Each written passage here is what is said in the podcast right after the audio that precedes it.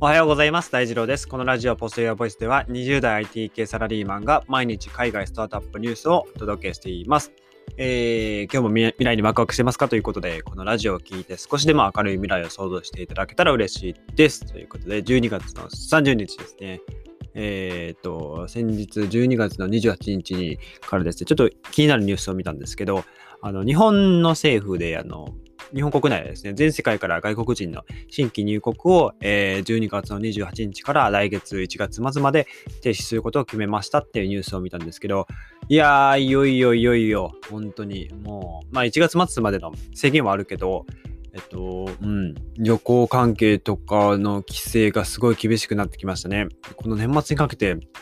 都内で本当に1日800人とか感染者数とか出てたりはしたんですけど、まああれもちろんかんあの検査指数が多いからそれぐらい出るのは当然だと思うんですけど、あれは何だろうな、その、まあ僕あれは別にあの気にしてないというわけではないんですけど、感染者数、ちゃんと数値を出してくれることはいいかなと思っていて、別にメディアがこう無駄に煽ってきてるなとかっていう感じることはなくて、ただそれだけちゃんと皆さん、あの、あ、私ちょっと体調が悪いからもしかしたらコロナかもっていう日本人のその、あの、意識というか、そこがすごい素晴らしいなって逆に感じているんですよね。例えば、その、なんて言うんでしょう、コロナかもしれないけど、ちょっと熱っぽいし、あの、ちょっと匂いもなんかこうか、嗅げないというか、匂いがしなくなってきたとか、味覚がちょっと変とか、そういう症状があるらしいじゃないですか。で、まあちょっとかそういった、あと熱っぽいって感じたら、ちょっとこう PCR 検査を受けようかなって考えると思うんですけど、で、それで実際に行動に移して受けに行く。まあなんか会社のから言われてたりとかっていうのもあるかもしれないですけど、あとは、なんだろう、大切な人をね、家族とか守るためにちゃんと自分も受けないとなってていう意識がすごい根強いってるのかなって、人に迷惑をかけないっていう、そこの根底の意識がすごくあるから、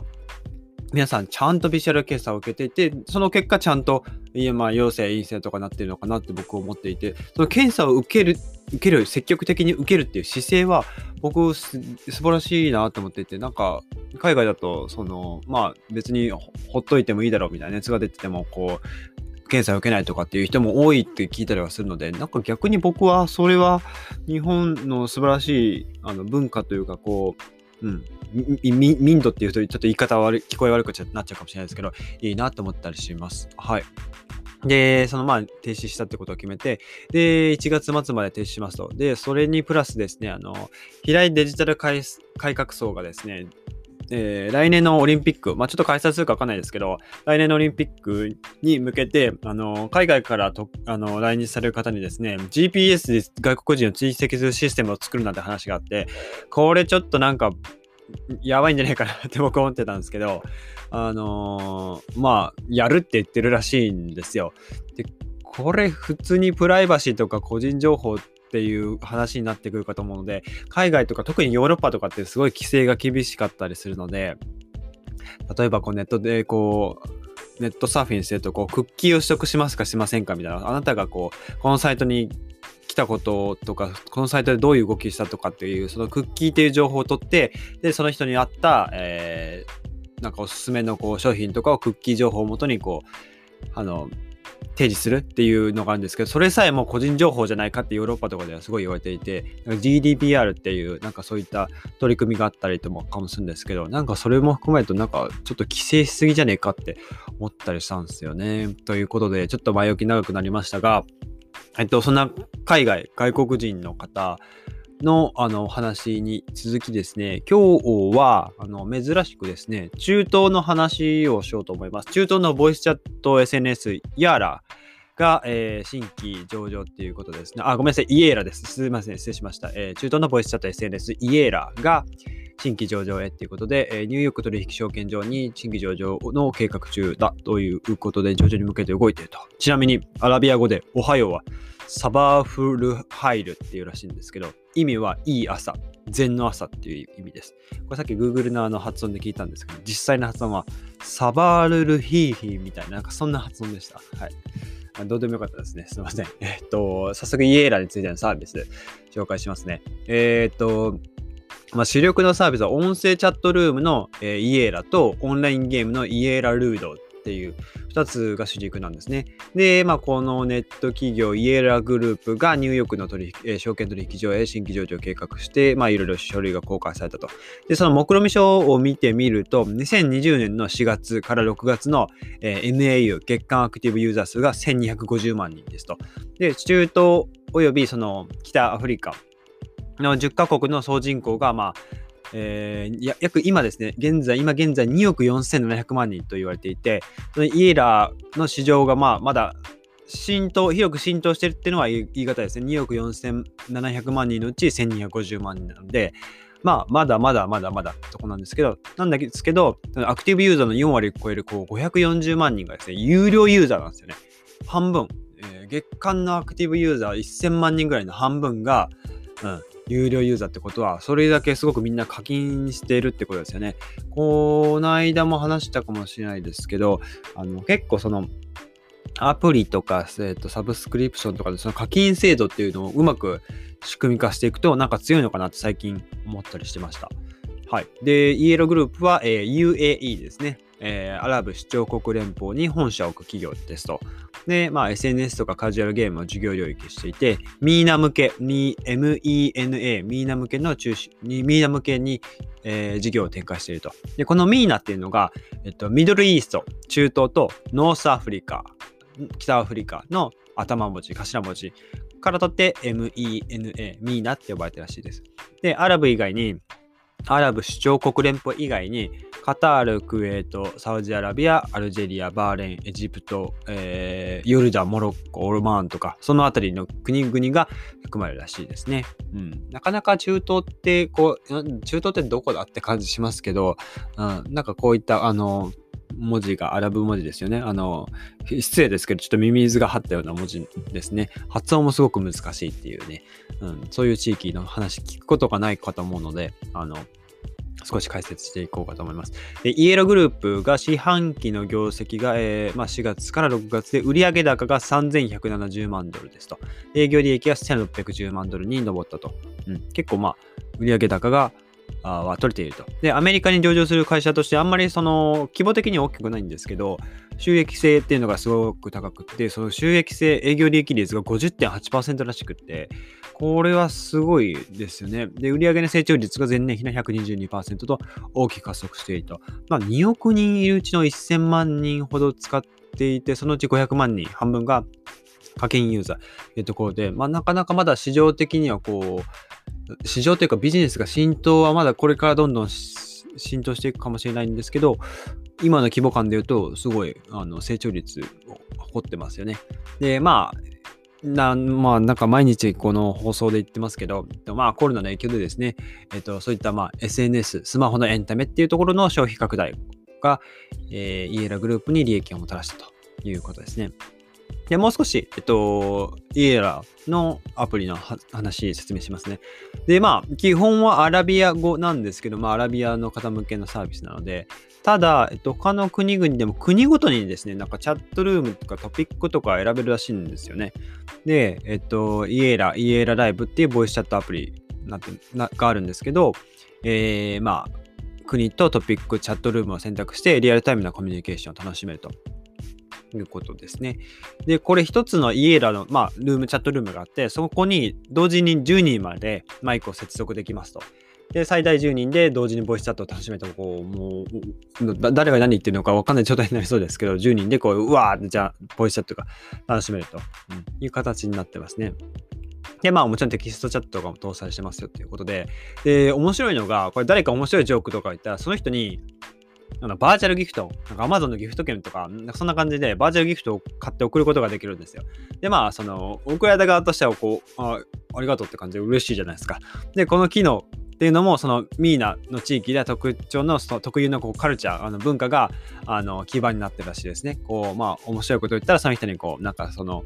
あなんかあげるみたいな、そういう文化風土を元にした SNS。なんかそういったこう国の文化とか風土をあのに根ざしたやっぱり SNS ってなんかいいですよね。日本初の SNS はミクシーとかあの辺ですか？ミクシーそうですよね、多分。ミクシーとかモバゲーとかあの辺ですかね、懐かしいですね。あの辺かなと思うんですけど、うん。で、えっと、話を戻ります。で、まあ、そのギフティング、いわゆるそのギフトをあげるものをあげる行為を促進するために、そのイエラは誰がも一番ギフトを送ったか受け取ったかっていうのをランキングで表示して、それをリアルタイム、10分ごとにですね、更新をアプリ内でしてるらしいですね。これもなかなか面白いですね。で、えー、っと、ゲームの方いきますね。えー、ルード、えー、イエラルードっていうのがあって、ドミノを遊べるカジュアルゲームとかがあるらしいんですよ。で、えっと、詳しくはちょっと YouTube の方で動画、紹介動画も上げてるので、ぜひ見てみてください。で、まあ、えー、ボード、うん、ボードゲーム、うん、ボードゲーム、ボードゲームじゃないな。まあ、ドミノ使って遊ぶ。だから、なんて言うんでしょうね。まあ、ちょっと見てもらった方がいいと思うんですけど、まあ、僕から見ると、まあ、うん、まあ、ちょっとこんな感じ中、中国とかそっち系の海外のなんか、あのよく広告に出てくる、SNS の広告に出てくるようなアプリだなって感じ、直感ですよ、したんですけど、うん。なんかサイコロゲームが結構多いみたいですね。うん、で、そのイエラルードのメインコンテンツが、えー、ドミノっていうやつがあって、まあ日本だとドミノって言うとこう、もうドミノイコールドミノ倒しみたいな感じで連想されると思うんですけど、あの海外、海外というか特にこのアラブの地域では、なんかそれが違うみたいで、なんか、ドミノは、あの、なんか、サイコロのこう面をくっつけて、なんか、麻雀の、はい、麻雀パイみたいな感じで、あの、使って遊ぶゲームみたいなんですよね。うん。で、そのイエラグループによると、イエラライブが、その、なんて言うんでしょう、街の社交場っていうんですかね。社交場を、まあ、そのままこうね、あの、井戸端会議的なものをアプリ化したっていう感じなんですけど、このイエラルードっていうのは、なんか家族のリビングルームをオンライン化したらしい、オンライン化したっていう、あの、おっしゃってるんですよね。うん、なるほどと。で、まあ、そのボードゲームっていうのは、こう、遊ぶ相手とかって家族とか、まあ、友人とかが多いかと思うんですけど、その、まあ、特徴を取り入れたと。で、このゲームですね、ルードとかドミノっていうゲームが、まあ、みんなの地域で非常に人気ですと。で、うん。で、まあ、その、さっき言ったように、その文化とか風土を取り入れる、オンラインに取り入れることが、まあ、その、なんて言うんでしょう。あの、オフラインでやったやっていたものをオンラインに取り入れたっていうとこだけなので、まあ、違和感ないっていうことの違和感ない体験を作り出しているということですね。で、まあまあ、ユーザー数がですね、このコロナ禍でですね、まあ、約5倍ぐらいに上ったらしいんですよね。で、主要アプリのイエラでは、えっと、まあ、前年比の2倍増えていて、イエラルードが爆発的に伸びていて、えー、マンスリーアクティブユーザー、月間のユーザー数が前年比の59倍の762万、えー、5000人に達したということですね。で、まあ、それ以上に伸びているのが課金ユーザーですと。で、まあ、今まではこの主要アプリはイエラ、ボイスチャットのイエラ108万人ぐらいだったらしいんですけど、イエラルードが428万人と爆増しているということですね。うん、で、まあ、ユーザー数が増える一方、その、なんて言うんでしょう、課金ユーザー1人の、1人が課金するあたりの単価は減少してるらしくって、その びっくりするんです。びっくりしたんですけど、イエーラルードのその課金額、課金額ですよ。あの、60円です。0.6ドル。0.6ドルしかないんですよ。なんで、うん。いや、普通課金って2、300円とか500円とかそれぐらいから始まるもんかと思いましたけど、0.6ドル、60円ぐらい、かなり少額の課金になっていることが、まあ、少し、少し特徴となっていると。うん、で、えー、っと、イエーラですね。イエーラのユーザー数、ユーザーの平均のプレイ時間が、えー、1日4.5時間をアップリのちょっと、どんだけ話す、話してんだよ。で、同じく1.4時間ぐらいをイエーラルートのゲームプレイの時間に当ててると。どんだけゲームとアプリ、チャットアプリで遊んでんだよって感じですね。で、えー、っと、そうですね。まあ、その、知らない人同士でチャットアップ、ボイスチャット、日本ではあんまないんだと思う。この文化、知らない人同士でこう急に会話を始めるって超ハードル高くないですか？僕超ハードル高いと思うんですけどね。あの、海外でいうそのエレベーターとかでこう会話が始まるとか、こう列に並んでる時にこう、後ろの前後の知らない人同士でこう会話が始まるみたいな文化は日本にはないと思うので、それを作り出すきっかけが多分このイエーラではギフティングですね。デジタルギフトをあげるのがこれ確かにきっかけにはなってるのかなって思いました。まあその投げ銭っていうとあれですけど、そのうんまあ、今のところ成長してますけどね、イエラ自体は。それが、まあ、その中東の文化的にどうあの組み合わさっていくのかっていうのは注目かなと思いますね。うんで、まあ、イエラのまあ収益性はすごく高くて、で、ミーナの地域の人口っていうのが、まあ、2019年時点で2億4700万人いるということで、まあ、その、そういった2億4700万人いるうちに、その、インターネットのユーザーのほとんどが、まあ、比較的若い人たちっていうことで、えー、平均年齢がまあ29歳ぐらい。29歳ぐらい。で、世界平均が31歳ぐらい。で、東南アジアが32歳ぐらいと比べても、まあ若干若いですよっていうところですね。まあなんかこういった新興 SNS は結構若い人の間でブームになってこう、あの、どんどん成長していく感じがしますけどね。あの、最近だと TikTok とかそういうこう、アプリも若い女子高生とかこう、小小中高の若い世代、あとは20代前半の方たちが、こう、わーってこう、ブームを作って、それにこう、企業も参入していくと、広告いいんじゃねえかってこう、参入していくっていうイメージがどうしても僕は拭えないですね。で、えっと、あ会社の概要ですね。会社の概要をさらっとお話しすると、イエーラがですね、もともとはこれ中国から始まった会社らしくって、ZTE っていうあの通信会社があ通信会社のマネージャーしてたタオヤンっていう方がいらっしゃって、まあ、この方が2016年創業されたと。で、僕もあんまり詳しいところまでは調べてないんですけど、そのイエーラの取締役6人のうち ZTE っていう会社の、まあ、出身ということで、まあ、同僚の何人かでこう独立して創業したらしいと言われてますね。で、あちなみにイエーラ、ちょっとイエラ、イエーラって言ってましたけど、イエーラはなんかカモンとかレッツゴーとかそういうニュアンスの意味らしいですね。うん。で、まあ今後の動きですけど、イエラのグループ、イエラグループがそのミーナっていう地域、中東と、えー、北アフリカか、の地域で展開している、そうですね、展開していくんですけど、まあこの2019年、その世界のトップ10、トップ、トップ50のゲームタイトルのうち、えっと、アラビア語バージョンを用意していたのは、まあ、28%ぐらい、まあ、世界のそのそのアプリランキングですね。で、用意していったのが、まあ、28%に過ぎなかったの。まだまだ市場は少ない、少ないというか小さいんですけど、まあ、これからどんどん伸びていくだろうというところで、まあ、SNS は特にその、ミーナの地域は、えー、っと、アプリのこうダウンロードのレビューですかね。あレビューも、まあ、まだまだ少ない、乏しいっていうところで、依然その、なんて言うんでしょう。供給が満たされないですよね。このユーザー、ユーザーの方の供給が満たされない場合なんだけど、まあ、みんなの地域では、こう、ユーザーがどんどん拡大していっていると。うん。で、まだまだ伸びしろはあるという話をつらつらと話してるんですけど、まあ、最後に、何でしょう。うん、インターネット、まあ、この SNS がいろいろ今台頭してきてますよね。特に何でしょう。アラビア地域、うん、まあ、アラビア地域、うん、言葉の壁っていうのが結構あの鍵になってくるのかなと思って、その、まあ、Twitter とか Facebook とか、まあ、それぞれの言語で、まあ、みんな自己紹介とか投稿はしてますけど、うん、みんなが使える SNS ってなると、やっぱりそこは言語の壁とかが人と人とがコミュニケーションするとこは、どうしてもそこ言語の壁っていうのがあると思うので、そのアラビア語圏、多分僕が知らないだけでアラビア語の中でもいろんな種類があるかと思うので、そこをどうあのイエーラがこう取り組んでうまく活路を見出していくのかがこう鍵になるかなと思っていて、で、SNS 僕もいろいろ調べたんですけど、調べたというか、うん、調べていて、前話していたゲイ、ゲイの方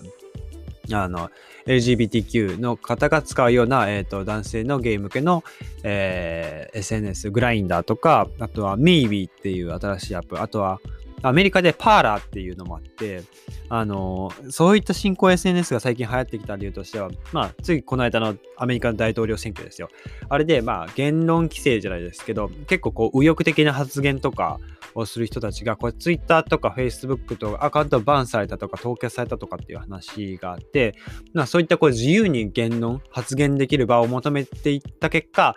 結構そのパーラーっていうのが、その、まあ、右翼強めじゃないですけど、その言論統制とかにあの縛られない、まあ、アプリとしてこう一目置かれていたりとか、なんかそういった感じがありますね。あとは僕はレディットとか最近少し、うん、見てますね。あのレディット。なんか、うん、海外版にチャンネルみたいな感じですね。うん。海外版にチャンネル。あれ、え、日本語で見れるのかな？日本語で作ってる、その板みたいなのがあれば見れると思うんですが、基本英語ですね。なんかアバターとかも自分で作って、いろんなこう、本当に調べれば、まあ、ググればググ、グーグルと同じような感じでもう本当にデリット内で調べれば、もうそれに卓越したその専門家たちがいろいろこう、もう2チャンネルな感じでこう、なんか、なんていうんですかね、あの、えっ、ー、とレ、レスポンスを返答をくれるみたいな感じで、あの、面白いので、もし興味ある方はぜひですね、えー、レディットも使ってみてください。まあ、最後に、まあ、締めというか、こう、SNS っていうのは、まあ、その時代の流れによって新しいものが出て、どんどんどんどん出てきたりとかしてるので、その SNS のあり方自体、そのものも変わってきてるなと、すごい思いました。その文化的なものもあるし、そういったこう、どんどんどんどん自由を求めてる人たちが多いのかなっていう印象があるので、そのいかにその中央集権、まあ、いわゆるこう、えーえーうん、Twitter とか Google の YouTube とか、その中央集権、一つの企業が何かちょっと変えるだけで、まあ今 YouTube とかでも、あの、アルゴリズムが変わって再生数がガクンと落ちたりとかっていうのがあるので、こう、誰かに縛られない、自由を求めるっていう動きがすごい加速しているのかなって思いました。うん。まあこういったこうちょっと閉鎖的な、閉鎖的？うん。まあコロナのおかげでこうなかなかこう外に出てワイワイ楽しむっていうことも少なくなってきたので、オンラインがどんどん、えー、活性化していくにつれて個人が発信する機会、回数っていうのも増えていく。それにつれて SNS もどんどん、えー、形が変わってきているということですかね。うんえー、今日はこんな感じで終わろうと思います。このエピソードが役に立った、いいなと思ったらぜひフォローよろしくお願いします。それでは皆さん素敵な一日をお過ごしください。バイバイ。